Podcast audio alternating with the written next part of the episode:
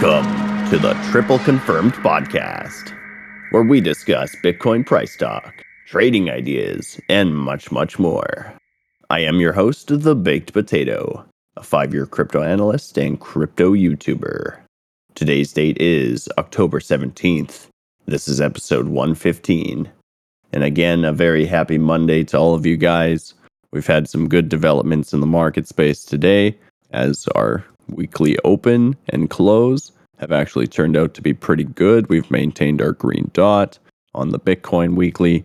We're starting to see signs of turning around, continuing here over on ETH and BTC within the money flow, the wolf pack, potentially a buy signal coming in the next week or two. There's some really good stuff to look forward to. We have some very nice bullish divergences. So let's cover all that, starting with the macro today, as always on our Mondays yeah, I mean, the highlight here is that uh, as long as we see continuation and some follow through with this and maybe some momentum built into the back of it, we're actually looking quite nice up on our macro charts. We're not completely turned around yet. Our money flow is still very deep into the red, but this is just another potential opportunity to get a little bit of continuation to the upside, maybe over the next couple weeks pushing into uh, the mid month of October is usually when things start to kind of pick up. We've had a shitty September. Usually things tend to pick up midway through October. So we're right in that point of where we should start to see things kind of turning around if we're going to continue. A really nice drop in the Dixie today, dropping about a point, and the US 10 actually sitting completely stationary at this level. But we are starting to see those signs again. A red dot popping up here, potentially closing in an hour on our 16 hour daily already confirmed red dot as of Friday's close. And our shorter time frames, you know, we're just sticking around. We can see that money flow overall has been gradually falling down. We continue to get dicked around at this price, which makes complete sense. Of course, you're going to continue to consolidate and play around local and key level uh, resistances, which is where we are at that 4% level the Dixie coming down a percent and the US 10 not moving at all today is a little bit weird. Usually these things kind of correlate with each other. You tend to see the Dixie and the US 10 doing the same thing at the same time. Um, and we didn't have that type of situation. But the S&P reacted very well today, pushing up about 100 points. Uh, now sitting at 36.77 rather than our 35.77 that we left off on Friday. So, kind of where we were expecting to go and what we were hoping to see playing out. Bitcoin hopefully can get a close above 19450 or 19500 however you're looking at the chart today and that would kind of push us back into the momentum of the bull's court. So that's a very good thing potentially if we can get that close in four hours from now.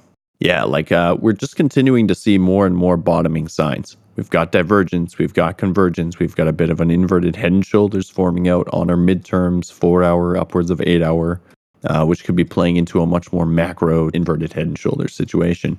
Obviously, because we're still in a bear trend, we still have lower lows and lower highs. You know, these bullish patterns and stuff don't tend to play out as well until we start to see that changing, that rhetoric flipping the higher lows and higher highs in our midterm and then maybe into our midterm macro and so on and so forth.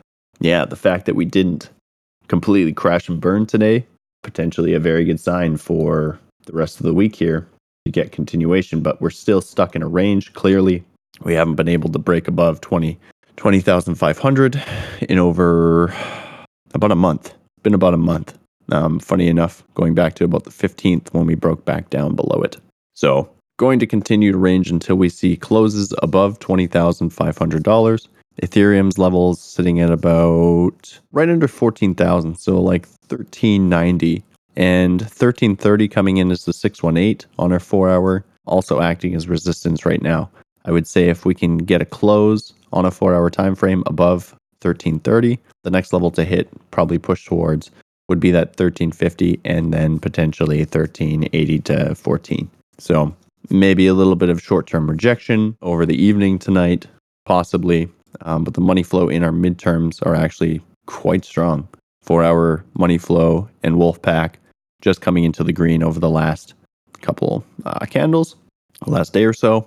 Um, usually Sunday volume, you know, is not usually backed up into Monday, but today was one of those special occasions where everything kind of fell into place and kind of kept working out. Again, we're just not seeing a ton of momentum and volume backed in behind this thing. But the bulls are clearly holding us up at the level of support around 1250 ETH, around 1900 or sorry, 19,000 on Bitcoin. Yeah, things are actually not looking bad at all. You know, of course, with this type of low volatility, low momentum, you're always opening yourself up to continuing to flip back and forth. But I really feel like we're kind of at the end of this stretch of consolidation. We've, again, we've been consolidating at this range for about a month straight. Usually these things don't last too, too much longer. So, what it's really going to come down to, again, getting an, a close today above 19,500 would hopefully accelerate us back towards the top of the range, closer to 20,000. If we can punch through 20, we're going to revisit, hopefully back up towards 22 and then kind of go from there because we're we're basically stuck in a short-term range, stuck in a mid-term range, stuck in a macro range, right? The macro range 19.5 all the way up to 25. The midterm range 19.5 or 19 all the way up to 22 and a half. And the short-term range, the top would be 20,500. So, give yourself a good idea of where these levels are, what needs to happen in order to get continuation pushing to through to the next level. But as you can see for all three ranges, the bottom has been consistent the entire time, right? 19,000, 19,500, obviously breaking below a handful of times, pushing us into 18.2, 18.2, 18.5, 17.7 on the one rare expansion, that because obviously we crashed so hard and so fast. So that's going to be the major pivot level here. If we were to see closes below 19,000, we can always use 18200 as we just did last week to hopefully continue to hold us up. I would say 18200 acting as key level, major level support in this region. Um, so as long as we don't see closing candles below 18200, we're not technically breaking the bottom of the range. Yeah, with that being said, I want to take another quick peek over here at the S&P just see if we can see anything towards continuation. Obviously, our 4-hour actually is looking very good here. Triple confirmation came in on Thursday, the 13th, and never TC'd back down, even though we had obviously a complete rejection off of that first move. It faked us out. It came all the way back to the bottom of the market structure at around 35.80 and has since been pushing up and above and, you know, pushing in an upwards slanting direction. So money flow still being quite stagnant here. I would like to see this push itself back towards the zero line, back into the green, before we start to see anything more than just continued consolidation. Again, I'm not saying that, you know, this is bound to happen in the next week or two, but uh, looking at history, that's what usually tends to happen. As far as trades go and everything that I'm in, um, I'm still hedging on both positions, shorting from 24, 25K, and longing from around 19, 19, 200 until I see, you know, daily and four day TC'd back up I'm going to continue to hold my shorts. That may push me out by the time we're already at 22K, but I've taken enough profit at these lows that I'll be, you know, very happy with those that level. Even, you know, uh, you could exit your short right now, but there's not there's no certainty, right? There's no confirmation yet in the midterm macro that we're turning around completely. We have all the short, you know, the signs with divergences across the board on the 4 day showing us that this is very more than likely a bottom here and we're still basically looking for the same uh, range levels that we've been looking for for the last couple of months. Once we can get through 25, it should be a very short trip towards 28 to 30. Uh, 28 to 30 is a whole different ballpark game, though, because it's acting as key level major resistance at around that level. It's going to be very hard to break through. I would imagine if we're going to get through 25, we come up into this region, we come back down towards 25 if we can confirm that higher low and retest what was the most important local resistance on this midterm macro being 25 and find support there. Uh, we should start to be able to see the market structure and the fibs changing around in a more bullish posture. Ethereum, if we're looking at it from the same data points and same time frames, that level is going to be right around 17 to 1800, right at our four day 618. All this jazz. Once we're through that level, if we're going to revisit 30, I would expect us closer into the regions of 2000 to 2250 on a good amount of volume and such. and again coming back into what was the local high around 17 to 1800 for that retest hopefully finding support changing market structure into a bullish posture again we're just talking hypotheticals right now that's how and what should happen if we're going to break through pop back down continue or try to continue if we can hold those levels um, looking at eth here same situation a, a, a massive amount of bullish divergence stacked up here the four day actually looking very good because money flow is almost back into the green here onto Ethereum. Potentially a converging wave for macro divergences that we have stacked up going back as far as July 20th, 2021 of last year. January again, 2022, February, all this jazz to this low that we had set in June. And yeah, hopefully we can maintain our green dot. It confirms potentially in two days.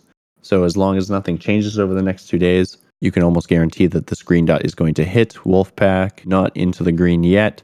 The last time we tapped it, right, we were close, we got pushed back, we rejected, we fell again, which ended up just giving us more divergence in our shorter midterms here, like our daily. You can see a, a multitude of divergences stacked up here and double invalidation uh, as well potentially going to triple invalidate into a bullish TC upwards of our daily. So I still think that this is a great region to be adding into a position, starting it off, getting it ready for when everything confirms, and then looking for smaller time frames to potentially pop down to get a little bit better of a position.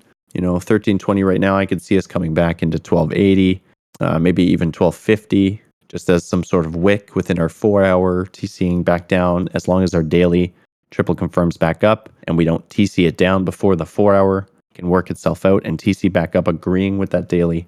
Yeah, I'm I'm really seeing some strength here. You, know, it's just we've been seeing the strength the entire time. It's just it continued to consolidate. I would imagine washing out a lot of sporadic and short-term traders. Yeah. All right, I've been talking for a couple minutes. We do have Pio joining us on the show today. Pio, how you off, man? How you making out? What's up? What's up? Yeah, uh, I, as you said, it was uh, on Friday. I think um, got through the weekend and opened strongly, and listening to some TradFi commentary. It's it's you know they're all kind of catching up at the pace of things here in uh, triple confirmation, but yeah, I think they're looking at relative strengths and at levels and starting to you know put things together, uh, which is good because you know we front ran that hypothesis. Um, um, I think just going through a, a, number of items that we discussed last week, the UK situation kind of mm-hmm. resolving itself now. I think um, I don't think Liz Truss will be PM by Prime Minister questions on Wednesday. Um, I think that will resolve itself. The market kind of held, you know, it didn't pump the pound, um, but I think I think there will be quite a strong recovery um, once the political situation resolves itself in that market, which is it's just good. It's just like not a bond that's going to go off, right? Um, right.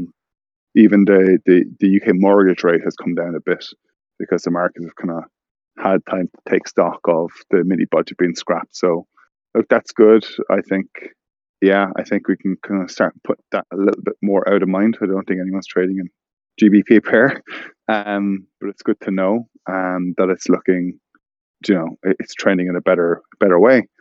Um, also, um, you know, oil is really interesting right now. I, I talk a lot about natural gas, obviously, and I'll get onto that in a moment. But you know, we had this. The market, the market did react to the news about OPEC cutting production, but mm-hmm.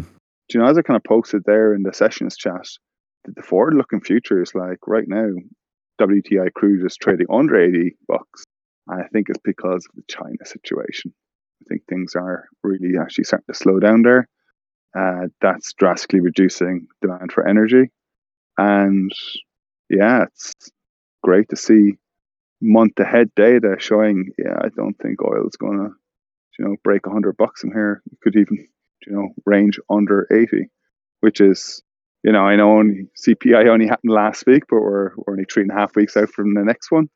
Um, and yeah, oil is a big, big component in that, um, as is gas. I didn't tune the data for the US, but you know, given Europe is such an intense situation that we're at right now, it, it was back trading under 100 BCCMs essentially today, which was, you know, I dumped hard on Friday, uh, European natural gas, I think mm-hmm. seven, seven and a half percent or tad more than that.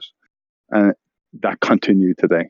Uh, there's even reports of, you know, LNG tankers kind of can't get into port because, you know, reserves are full. Um, we've had a really warm autumn to begin with.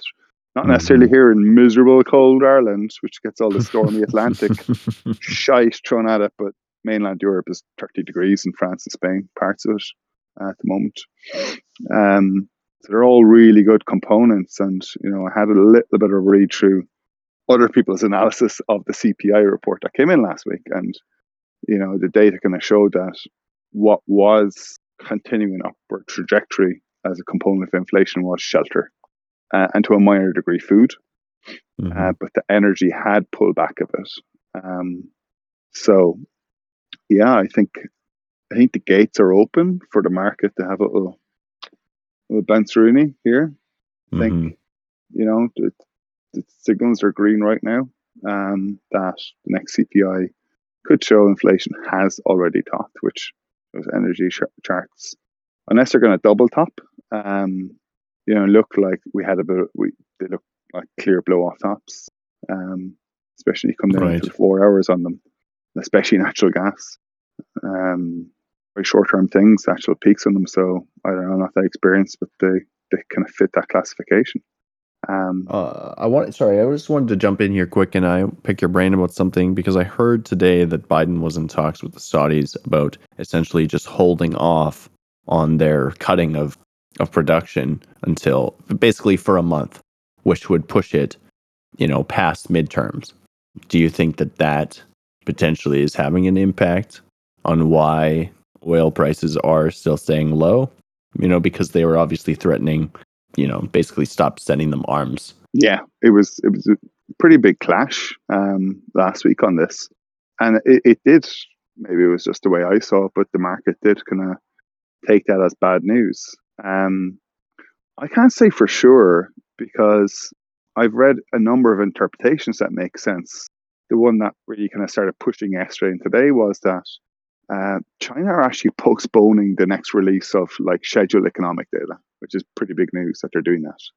I think there's some big deal. Their Congress is coming up where Xi gets appointed for another term. You know, if that data isn't good, it all kind of lines up, and that would show less demand. So the Saudis got rugged. You know, they weren't watching the Chinese data. That's one interpretation. Another interpretation is exactly as you said, which would be really bad for the world that we're kind of going on that route. But you know, if I was a U.S. citizen, I'd be saying, you know, go for it, Joe.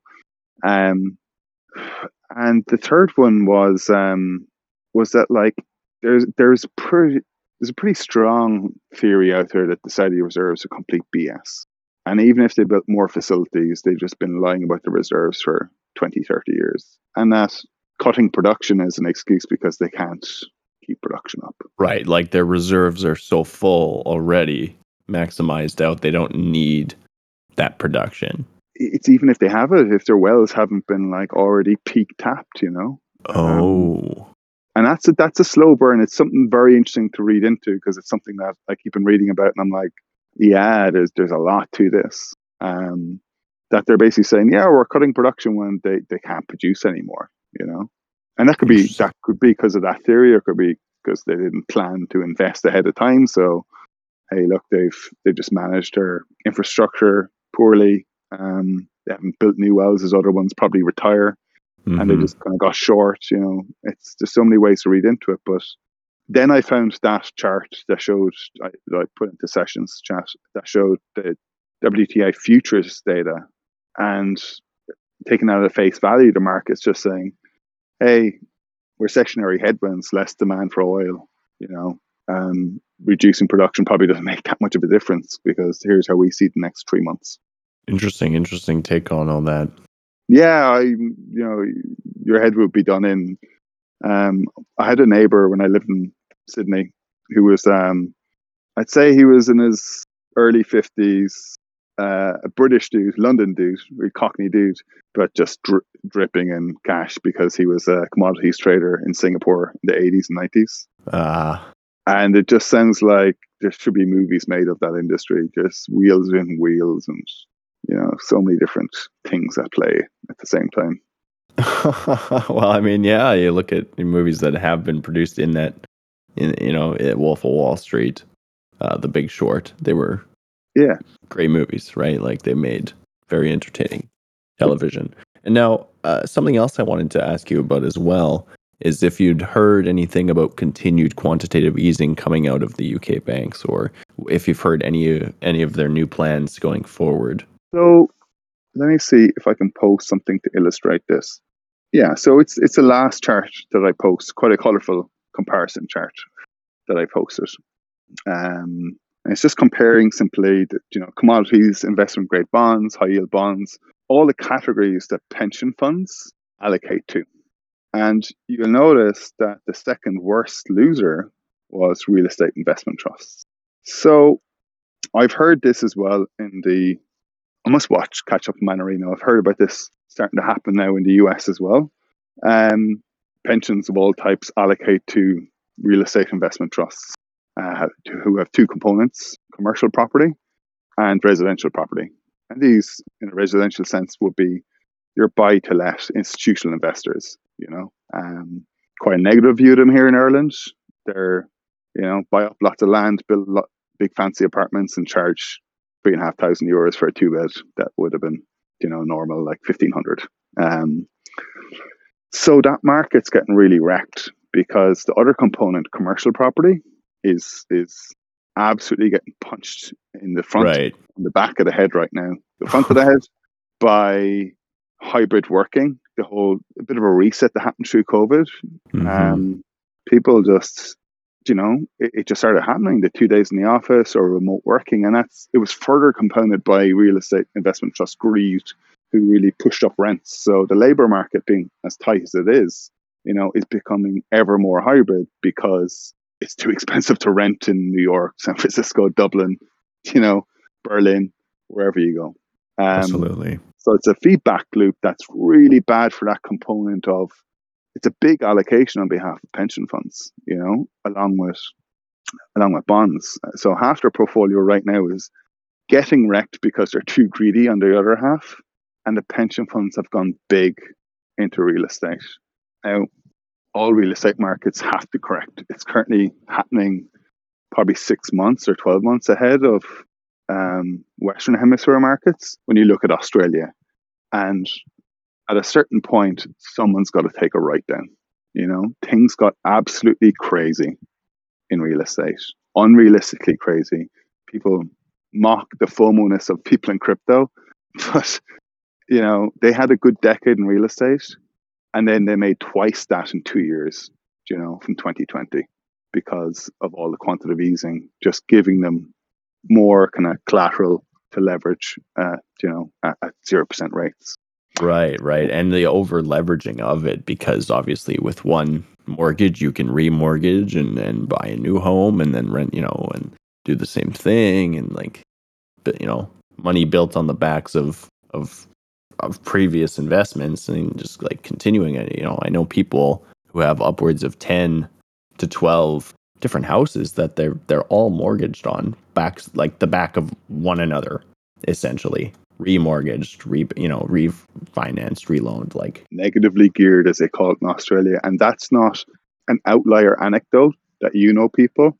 I had people working for me on like 50 grand a year having like eight apartments in Sydney because the taxation down there really incentivizes.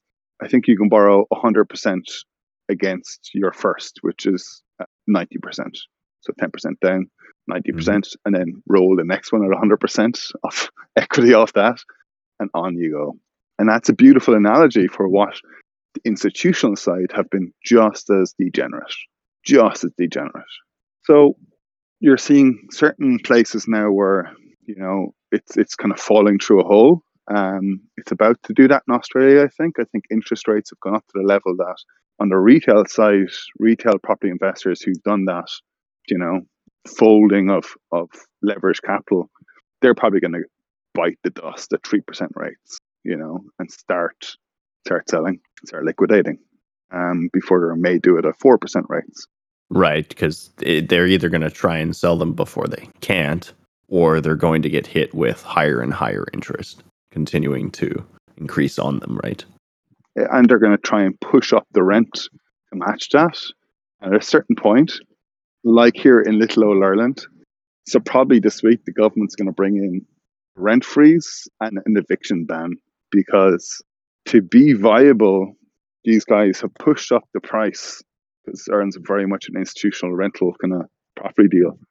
Um, very hard to buy, very easy to rent, but you get gouged and they push it up and push it up and push it up. So mm-hmm. the government had to step in here because so many people are basically just can't meet their rental commitment because the institutional market has pushed it up so much as well as the retail uh, rental market. And it's it's telling all the investment funds the game's over, you know. So governments will have a choice. Some of them will actually try and subsidize. Some of them will just, you know, put in rental caps and stuff like that. Um, but I think that's what's happening with central banks and quantitative easing to bring it back to your original question. You're going to see from a US perspective whether the Fed will continue to buy mortgage backed securities or continue to sell them, which they have been doing. I think that's a big flag for are they going to try and keep this property Ponzi up or leave it having very natural correction? Even just back to 2020 prices would be extremely healthy for a market that in many places like um, in Brisbane, Australia or Queensland, property prices went up 48% in two years. Mm-hmm. Rents equivalent of that. Yeah, we're in the absolute same boat up here in Canada too. Yeah. We've seen about a 48% increase over the last two, three years.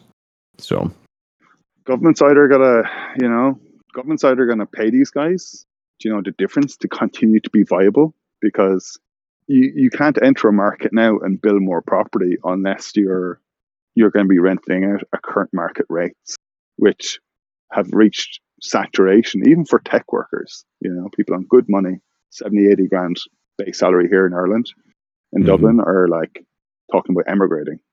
Um, so the governments might start subsidizing. I think that's absolutely the wrong thing to do.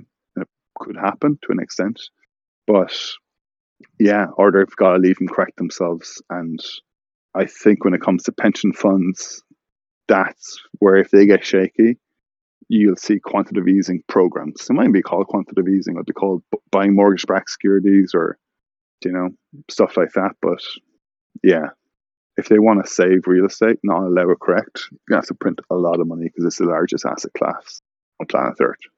No, brilliant points. I appreciate all the information you've brought to the table today, as always. Hopefully, hopefully, yeah. I think this is the big one, guys. I think, yeah, I'm, I, I think CPI inflation, keeping a, a, sharp eye on that. You know, it, it's harmonize what what potato, what you see in the charts across a range of charts, all correlating. It doesn't. Um, but I think if we expect lower lows in the market, it, it could be real estate that does it. If not, it'll be what does it the next time if they blow a, a bigger bubble. Right. Because we're at we're at that point. Like it's either continuation of bubble uh, expanding, or you know they're they're looking at popping it now before it continues to get. I mean, that's the thing, right? Like if it if it just continues for the next year or two, the next time it blows, it it it's going to be bigger, but in the same sense because you've expanded that much farther.